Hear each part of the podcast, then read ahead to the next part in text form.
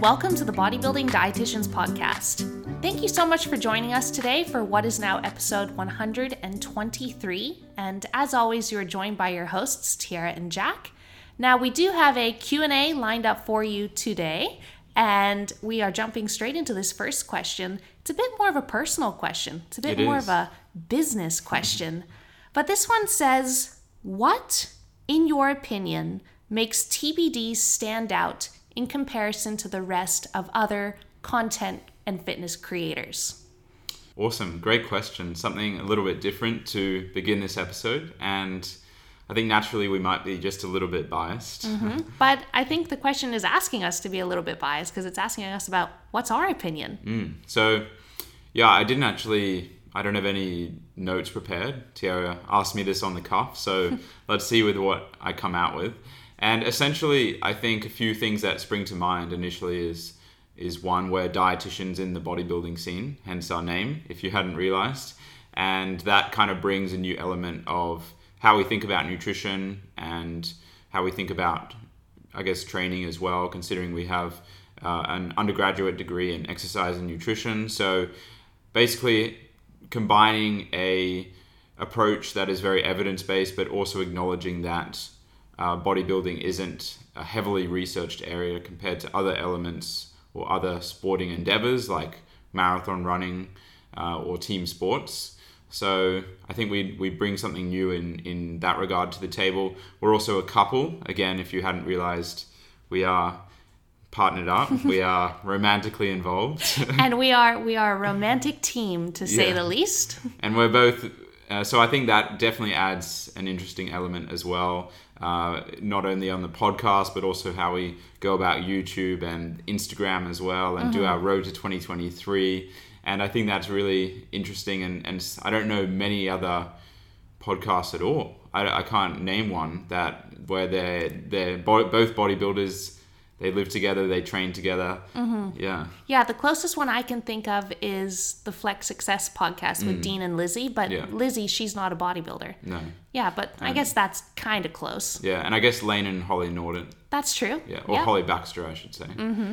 Yeah, and uh, cool that we're being compared to them by ourselves, but Yeah, but I love being a team. And Yeah. another unique aspect too is that we didn't just go into business and find one another and just start being a team there. We found each other back in 2015 at uni or two that's when I noticed you, but I think you noticed me in 2016.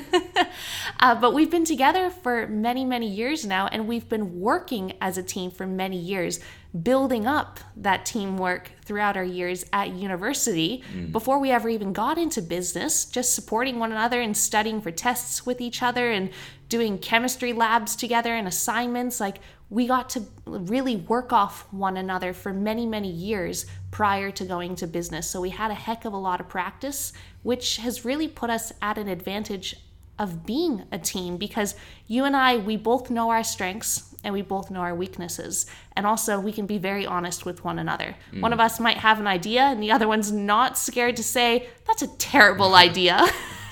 So, you know, it works out well. it really does. Yeah, I think that's definitely one of the highlights is our teamwork. Mm-hmm. And I think, what would you say we bring to the table in terms of coaching?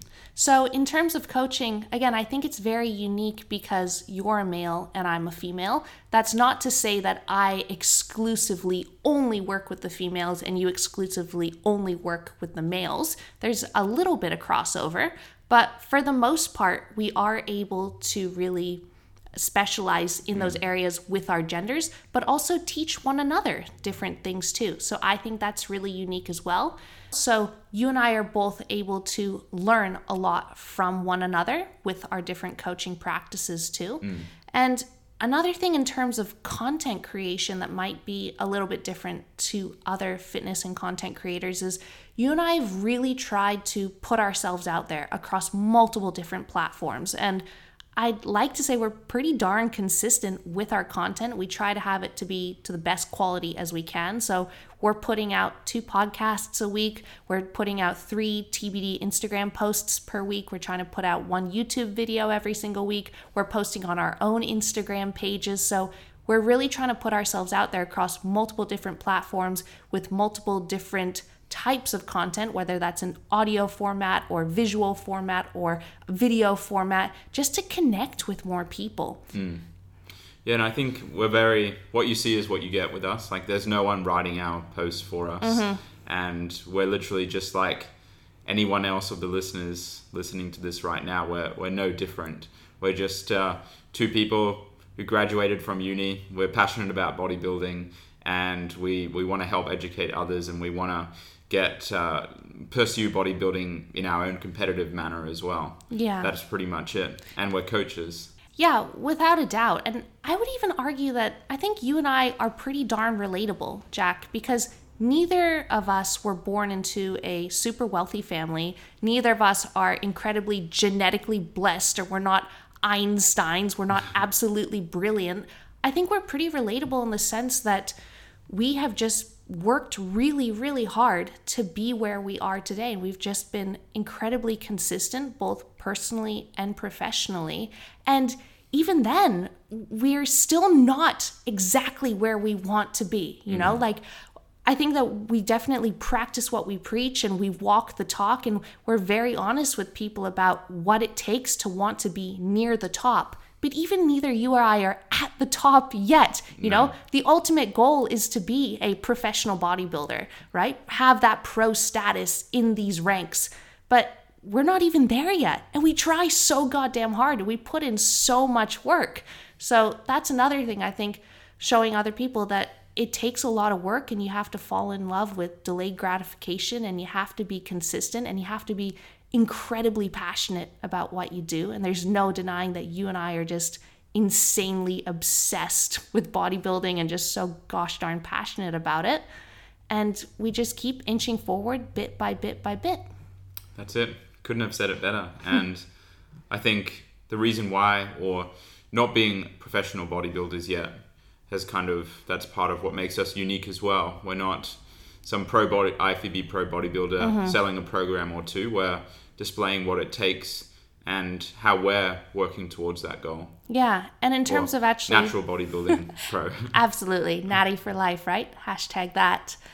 But in terms of actually putting that content out there too, I would always say that, you know, we're pretty open minded and we're not scared to admit when we're wrong and when we might change our opinion on things. And we're not necessarily scared to put out some semi controversial topics out there, especially things on Instagram. Um, well, I would say that the YouTube thumbnails are a bit more yeah. controversial. you have to take full responsibility for those. You do all the clickbait with those things. Mm. That's the ga- That's the YouTube game, you know. Yeah, absolutely. And you definitely play that game for sure. But I would say that we're not necessarily dogmatic in our approach. We're not like our way or the highway sort of thing. But we do have the courage to raise some semi controversial topics or discussions. But I would say that because we've gone through university and we are critical thinkers, we definitely give a good rationale and justification behind our reasonings. And we always ask for other people's opinion too. Like, hey, what do you think about this? And we want to raise more discussions. And it genuinely just stems from wanting to help people. We genuinely just want to help other people. And I say everything that we say, it's not necessarily too left field. mm-hmm. Like, we're not talking about conspiracy theories or anything like that on this podcast. No, we're definitely not. I uh, I couldn't even talk about one off the top of my head, to be honest. Yeah, the world is definitely round, guys. Sorry to break it to you. and something else that I've definitely noticed is because I like to absorb a lot of content too, particularly in podcast form. I'm a total podcast fanatic. I probably listen to at least three podcasts every single day. And something that I've noticed is that when I'm sharing other people's podcasts on my stories, like I might take a screenshot and say, "Love this discussion," and I'll tag all, the all of the speakers in that podcast.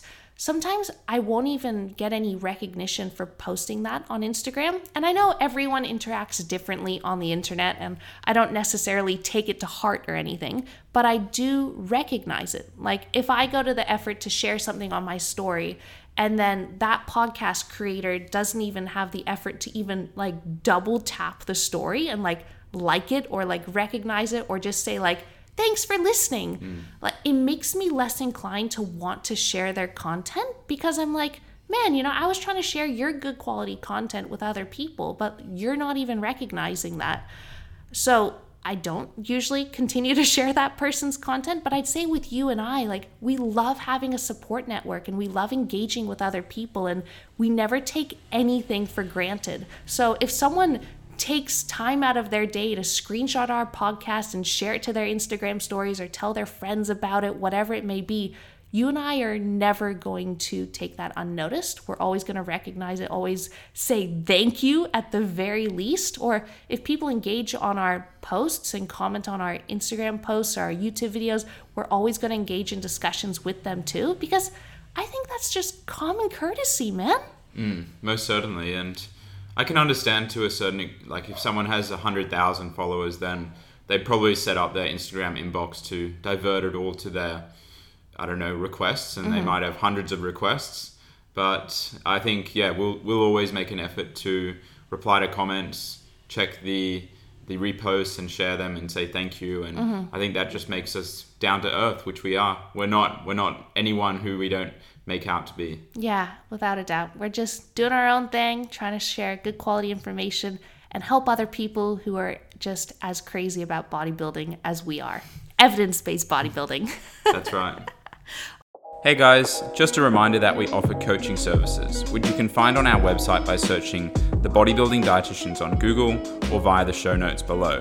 We coach anyone with a health and fitness related goal. Awesome. All right, so we're going to move on to this next question.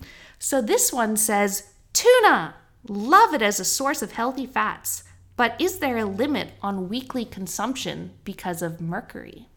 Yes, there are. And these guidelines are not dictated by like you or me or someone on social media. They're dictated by, I think, the FSANZ, mm-hmm. which is the uh, food standards for Australia and New Zealand. So by a governing body, and that way we can be kind of rest assured that these are fairly there's a there's a secure rationale behind these recommendations and we actually did a episode on this. So which episode number was that? That was episode number 73 and that was all the way back in May of 2020. Wow. So well over a year ago. So without us repeating ourselves on all the good and dandy things about how much tuna that you can eat, highly recommend that you go back to episode 73 and have a good listen mm. because we talk in a lot of detail yeah. about tuna and just the amount of heavy metals in fish in mm. general. Yeah, and not so not being restricted to tuna, but also other types of fish as well. Mm-hmm. And but the second part of this question, it was it did say tuna, love it as a source of healthy fats. Well. I guess that's not necessarily a question, that's more of a statement. but I do just want to clarify this because this is, it a, is a misconception. It is certainly a misconception because Jack and I, as dietitians, you can imagine we do a lot of dietary recalls, we do a lot of dietetic consultations, and we're always looking at people's diets with our dietetic eyes, and we're trying to pinpoint okay, whether or not this person could potentially be deficient in a certain nutrient just mm. based on their dietetic recall. But obviously, we haven't done bloods with them or anything like that. But well, I think it's I think it's important to mention as well that often people like someone says, "Oh, I had some peanut butter on my toast." Peanut butter is an amazing source of protein. It's like although that s- statement isn't true, mm-hmm. it's kind of just almost a socio-cultural stereotypical statement that mm-hmm. people just think to say. Yeah. And I think it's the same with tuna and healthy fats. Like mm-hmm the fats that are in tuna are healthy, but there's mm. just not enough of them. Yeah. And so when we're doing a dietary recall with people, one of the key nutrients we're looking out for is omega 3 consumption. And one of the best sources of omega 3 is oily fish. But there's an emphasis on the word oily there. So your oily fish are going to be more of your fish like your salmon and your barramundi and your kippers and your sardines, those type of really herring. oil yeah, and herring as well. Those really oily fish. Tuna man, it's pretty lean, you mm-hmm. know? Could probably get on a bodybuilding stage, you know? Any sort of white fish as well will be quite lean. Yeah, put that thing in a DEXA scan, you know, sub 10%. But people will often say, oh, yeah, like, because generally recommendations are to consume at least two serves of oily fish per week Otherwise, it's recommended you're supplementing with either like an omega 3 fatty acid supplement, like a high quality fish oil, or a high quality algae oil supplement. Either way, you just need to get enough EPA and DHA into you. But when you're asking, you're like, so do you consume oily fish at least twice a week? And they're like, oh yeah, I love tuna. And I'm like, oh, sorry to break it to you, but Tuna, unfortunately, it's a great source of protein, but it's not a great source of omega 3 fatty acids. And even if your tuna is in oil, it's usually in a blend of different vegetable oils and olive oil, mm. or it's just, yeah, in vegetable oil with some flavoring, like some sort of smoky tuna or tuna with oil and chili sort of thing. But it's still oil, it's still fatty acids, but it's not the omega 3 fatty acids that we're really looking for here. Yeah, and I just see that as John West and Green Green Slopes or Green Sleeves or Green Sleeves, uh, Green Seas. Green Seas, that's the one, and Siren Tuna, and they've just done Siren. What is it? Sirena. So I think it's Serena. Okay, whatever. So we got sleeves and we got siren. we got the firemen with their long sleeves coming for this tuna. anyway, I know I was right when in saying John West. Yes. Uh, but I just they've just done an excellent job at marketing, and that's mm. why we think that they are amazing sources. Is mm-hmm. because mm. they promote them on the basis that you are getting some healthy fats, but they're just isn't enough dietary fat in tuna to warrant it being overly beneficial. Yeah, exactly. So it's kind of like eating your peanut butter for your protein intake. You're mm. going to get a little bit of protein, but it's not going to be adequate enough to actually hit the daily recommendations.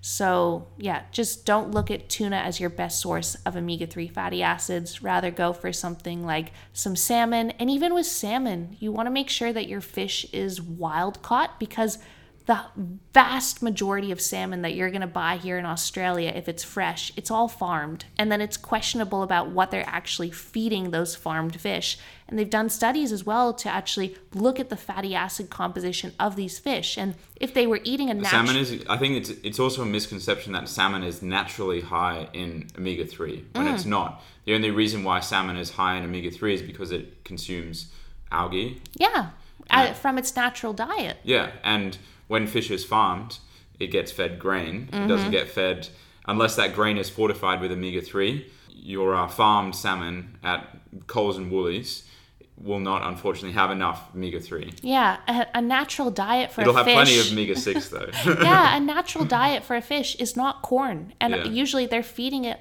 a lot of like yeah, you're like these grains and these and corn and stuff. So oh, and also uh, big fact here as well is that your farm salmon isn't naturally the nice pink salmon color. Yeah. It's usually white. oh man. So we did watch the Netflix documentary Seaspiracy. There's a lot to take in there for mm. sure. And it even makes me hesitant, honestly, to even recommend eating fish. Like I would actually be more under the recommendation now. I think again, this is where my opinion has changed because I've just learned more I would actually recommend that people get their omega 3 fatty acids from algae oil because yeah. fish eat the algae, which is their natural diet, and algae is what actually contains the omega 3 fatty acids, the EPA and the DHA. So, why don't we just get it from the original source rather than going through the middleman and just absolutely destroying the oceans? So, mm.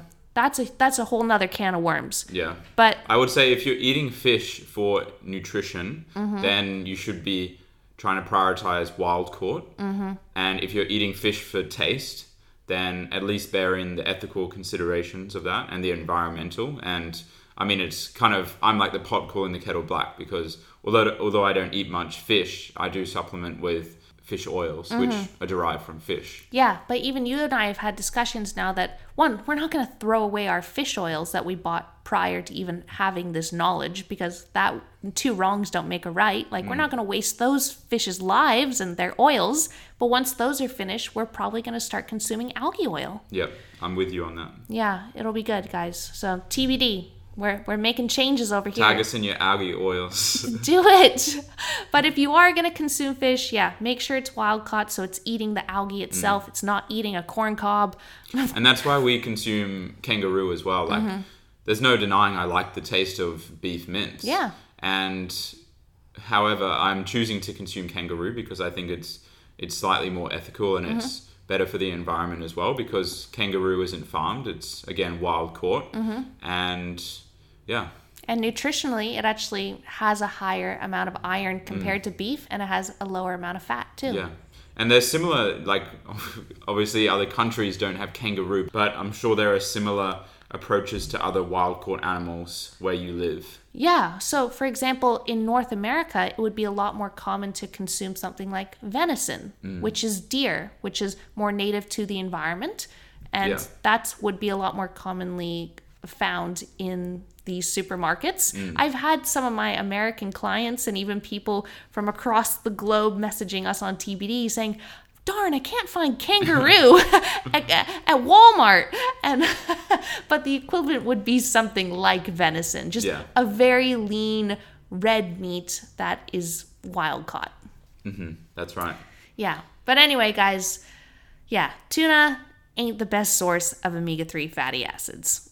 Hey guys, just a reminder that we post regular informative content on both our Instagram and YouTube channel. So make sure to go over to those platforms and search the bodybuilding dietitians. See you there. Cool. well, what's the next question? So this next question, it says cardio versus step targets for a dieting phase or prep. Which is better? Hmm. Well, I think we definitely have a preference, which we use with ourselves and our clients. Yeah. And I think it really just does come down to the individual. Yeah.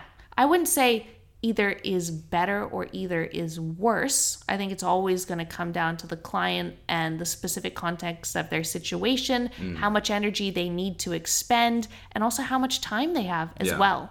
I would say that, or even if you don't use steps as your primary method of energy output, you should at least be monitoring your oh, daily Oh, yeah, steps. yeah. Like that's that's a bare minimum because the typical thing that'll happen is let's say your coach sets you 30 minutes on the stairmaster, Mm-hmm. and which I don't think is the best method of cardiovascular uh, output in in prep. Especially if you did Bulgarians the day before. Yeah. And so let's say you have 30 minutes on the uh, on the stairmaster and you do that at 5 a.m. in the morning. Then naturally, I can guarantee you that your steps are going to reduce throughout the rest of the day to compensate for that extra energy output. It's just mm-hmm. it's just normal to do that. Whereas if you track your steps, you know exactly how many more you have to hit. Yeah, I love that. So basically, taking step count into account no matter what. Always mm. acknowledge it. Never just completely disregard it or don't count Yeah. it at all. But then cardio, that can be a, an addition if necessary. So, And I think that's the big thing, if necessary. And a lot hmm. of people just blanket statement cardio and say, prep started, an hour on the treadmill every single day, full incline, get your heart rate up to like one 160 beats per minute. Mm-hmm. And it's just not necessary. You should be doing the, the least amount you can do to get the best results. Mm-hmm. And it's otherwise, we're bodybuilders here. We're not like marathon runners. So, yeah. Yeah, that's my little spiel. But there's no denying that cardio would certainly be a more efficient means of burning energy mm. compared to just steps. Yeah.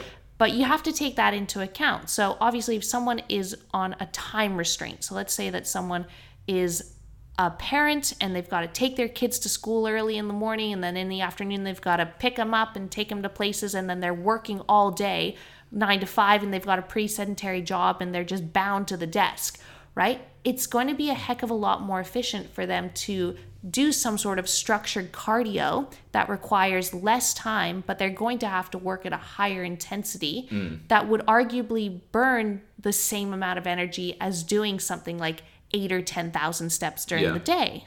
At the same time, though, I think it's it's very easy to underestimate how many calories steps burn. Mm-hmm. Like the difference between, and again, I'm not going to tout numbers here because I don't know. Yeah. But the difference between five and ten thousand steps is quite significant, Mm. and that's about 50 minutes of walking. Yeah.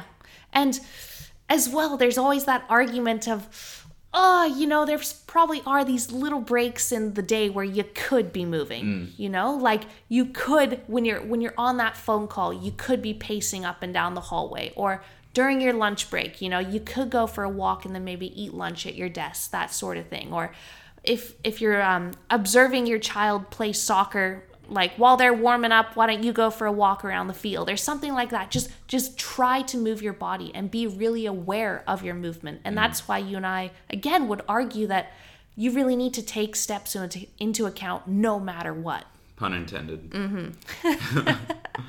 steps to take steps into account. I yeah so steps yes and then cardio just highly depends on the context Yeah. how time pressed you are and also just how much energy you have to burn there's no denying Mm. I- that sometimes in prep food does get uncomfortably low Yeah. not just for the client but for the coach as well and you're like i'm genuinely not comfortable taking your food any lower right now Mm. but hey how about we increase expenditure a little bit Yeah. Cool. Well, there was a second part to this question or a, a related question. Yeah, there was another question related to steps, and it says, How do you transition physically and mentally from doing a lot of cardio or steps in prep to your off season? So, how do you taper them down and how do you transition your mindset and your body into doing that? Mm. Well, I think this is a good one for, for you and me because we're on quite opposite sides of the spectrum. So, well, not entirely opposite, but we're definitely at different extremes. So, uh, to clue everyone in, like my, I didn't have any scheduled cardio in prep. Uh, I yeah didn't. I don't think I did a single thing on the bike or. I only walked on the treadmill four steps. I didn't do any stairmaster. I didn't do the elliptical, anything like that. And then again, that's not you boasting, oh, prep was cardio free. You just didn't require it. Yeah. Uh, well, and I did do a lot of steps. I sometimes went up to like 15, 16,000 steps a day. And that was in prep, that was, uh, yeah, again, a bit of a mind game because there were some days where I'm like, oh, should I just do more steps? But sometimes you do need to hold yourself back in that regard because more isn't better. I need to like get you on a leash and be like, Jack, stop pacing the house. Yeah, man, I would wake up at like sometimes before 4 a.m. And then before I went to the gym, which was around 8.30 a.m., I'd racked mm. up like 8,000 steps just Yeah. by walking in the house. But again, like it is a very easy habit to build Yeah. and it can work in your favor and it can also work against you too Mm. because once you navigate yourself you, around the house you know your way and you could probably even walk around blindfolded and not Mm. Easy. really bump into anything then you and I cuz we're online coaches you know we're always on our phone we're doing something rather than just standing still and typing an Instagram caption or writing someone back an email you know pace around the house a little bit Yeah. and once you build that habit, it can be hard to break. Mm. Yeah, definitely. And so since prep, my steps have come down to quite recently about 10 to 12K. Mm-hmm. And that initially it wasn't hard. And if anything, it's just going to again depend on the individual, which is a boring answer. But like I didn't really enjoy doing that. Just mm. because it was a habit, it didn't mean I enjoyed it. It took up a lot of time. Uh, I was always on my feet.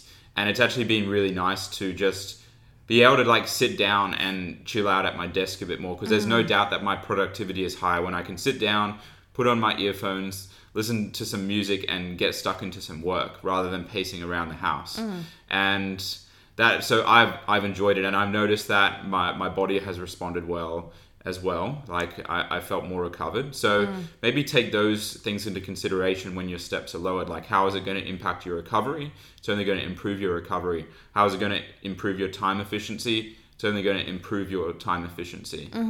Yeah. And like, what are the drawbacks? Like, ask yourself that as well. Like, literally, what are the drawbacks? You're if you enjoy walking, you're walking a little bit less. Yeah. If you uh, you, you potentially burn more energy walking, but is that really a positive Mm-hmm. outside of prep? I don't know. yeah. I would say only do it if it if you genuinely feel like it's not a burden, if you don't feel like you're obliged to do it. You're like, "Oh, I got to hit this number today." D- If you genuinely get enjoyment out of it, like I do, again, I wouldn't say either of us are an extreme, but I'd say that we're definitely different in that sense that Well, your steps haven't changed since prep. No, they haven't, but that's because I love my walks. I cherish my walks, and it's part of my routine to wake up each morning after we drink some coffee and we get our work done for about an hour, I go for about a 25 minute walk through the park and listen to a podcast every morning before I come home and have some breakfast. Like that's just ingrained in me. That's part of my routine. I love starting my day that way. And I'm like, man, I'm not letting anyone take this away from me. So I guess would your answer to the question be don't take them down? It just you, highly depends. If you genuinely get enjoyment out of it, if it's not impeding your recovery, if it's not. But how do you know if it's not impeding your recovery if you haven't trialed taking them down? Have you seen me do Bulgarians, man? I'm pretty strong. that's a, that's a very generic answer, though. I don't know if that's like a I would yeah. I well one I would say that I'm accustomed to it. My steps aren't crazy high. They average like 14 15,000 steps a day. Mm-hmm. And again, I'm very accustomed to that.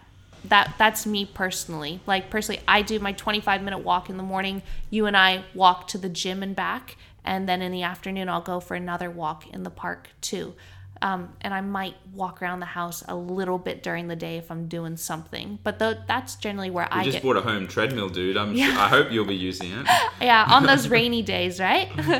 um, but anyway, that's that's me. But that's because it's part of my routine. I get such enjoyment out of that, and it's really good for my mental health to get out of the house and get some fresh air and escape into a podcast or listen to some of my favorite music or something like that but I never feel necessarily obligated to do mm-hmm. it and I never resent it. I look forward to my walks every single day cuz that's that's me time. Mm. Man, that's me I think time. that's where we an interesting aspect that we differ like I purely see steps as to hit a step target mm. to keep my cardiovascular and energy output consistent and recently as a means of, of doing some work on my phone like mm. i don't i don't see steps as enjoyment which is interesting. Yeah. I think maybe if I if someone told me you can't do steps, like mm. you you can only do 2000 steps a day, then I would start to realize how much I enjoy them, but mm. because I, I, blame prep because I had I was forced into doing so many mm-hmm. while feeling like absolute crap.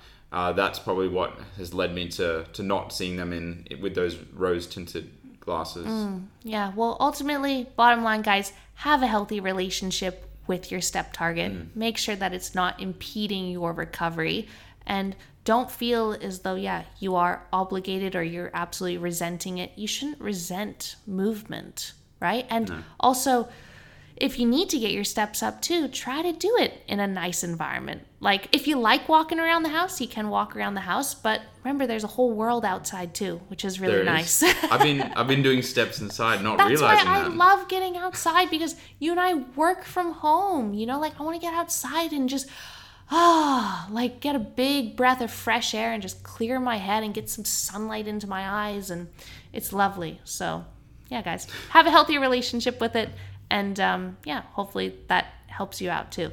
Cool. Mm-hmm. Well, uh, I think we're at the end of this episode, but as per usual, we'll finish on one thing that we learned this week. Okay. Well, Jack, did you learn anything this week? I did, but I'm I'm dying to hear yours first. okay, so I listened to this podcast on Triple J called Science Hour with Dr. Karl, and they were talking about the science of movies. So which components of movies are actually scientifically realistic in terms of like physics and that, that's like I see that as a little bit it's a cool topic but we know that movies aren't realistic. That's the point of movies. Like, was, oh, is your most recent Marvel movie realistic? No, but they're just they were debunking these things, and it was really interesting to actually think about it. So, for example, we've all seen a superhero movie where someone's fallen off a bridge, right? And maybe they're in a bus and they're like, oh, save me. And they're falling down. And then the superhero runs and they put up their hand and they stop the bus with one hand. And then people were asking these questions. They're like, like his hand would just go through the bus for legit starters. that's the thing so they would be moving so quickly and the force impact that person would split that bus in half with their hand so realistically that wouldn't actually work from like a science physics mathematical background all that all that jazz but what i did learn this past week is that the movie interstellar with matthew mcconaughey that's actually one of the best and most evidence based movies in terms of actually backing up astronomy and like time travel and everything like that. Like, I think you forget the ending, but okay. Did they bring up the ending at all? He literally like time travels. okay, maybe not the whole movie, man, but what they're talking about is like like the amount of time spent on one planet, how long that was actually on Earth. Mm. Yeah. And they were like, no, that's actually true in terms of time travel because that other planet was like close to a black hole, so it warps time. Mm. Anyway, that's what I learned is that Interstellar, man, kind of legit. Yeah, I, I do like that movie. It's a great movie. But unfortunately, Star Wars, not so legit. Sorry, Lawrence. but Jack, what did you learn this week? So I learned that uh, home treadmills are not a thing of the future anymore. they are part of the present. Oh, yeah, they are. And they got remote controls. Yeah. I think I've always, it's just one of those things where subconsciously you're like, you can't have a treadmill at home. It's way too expensive. Like, but uh, I do a lot of my steps at home just out of convenience and work. And I think we had like a full week of rain here, which was just very annoying. And it was, we were just like, we saw a few people on Instagram who had home treadmills and we were like, wait, why don't we look into this? And we, we found one on Kogan. It was only like three. It was $300. three hundred dollars, and it's like the thing I was worried about with home treadmills is that even on my parents' home treadmill, which is a really good one, I'll actually like skew the belt because I'm I'm heavier than your average person. Actually, maybe not due to obesity, but I'm heavy and. You'll be growing. I'll be growing, and I, I skew the belt. But this one, it, it works perfectly for walking. Um, it, it goes up to six kilometers per hour, which is more than fast enough for us for walking. And yeah, We ain't going to be doing running in this house. no, but uh, yeah, it does the job well, and it was very affordable. And if only we had a discount code, but we don't. But Yeah, it's awesome, you know? And man, we just had such a prep brain moment in prep because why didn't we think of this in mm. prep? You were pacing around the house. It was raining for a few weeks during prep. I was out there in, the park jacket, yeah. being stubborn in my rain jacket, getting rained on while I was minimal body fat, really cold, but I was like, "Oh, endure it." but why the heck didn't we just buy this thing in prep? Anyway, we have it now. The delivery was like 2 days awesome from Kogan. So yeah, it's really good. It is. Yeah. Mm-hmm. It looks nice. Yeah. It beeps at you. Yeah. Has a LED display. Again, it has this little remote control thing. And I Mm. think it bounces less too because it doesn't have that big bulky thing at the front. Mm, Yeah. You tell 'em. Yeah. but Jack, I am I am breaking it to you. It does have a 100 kilogram weight limit. Yeah. I am, I am worried about that. well, I'm still I'm still about 20 kilos away, so I'm I'll be okay for a while. Yes. Give me 20 months. All right, and then in the future years, once you up, upgrade in the uh, gains department, we might have to upgrade the treadmill. yeah. But all in sweet time and all with a lot of food. All right, guys. Well, that was our podcast for today. Hope you enjoyed it. If you did, please remember to take a screenshot, post it to your Instagram stories, tag Jack, tag myself, tag the bodybuilding dietitians, and we'll catch you next week.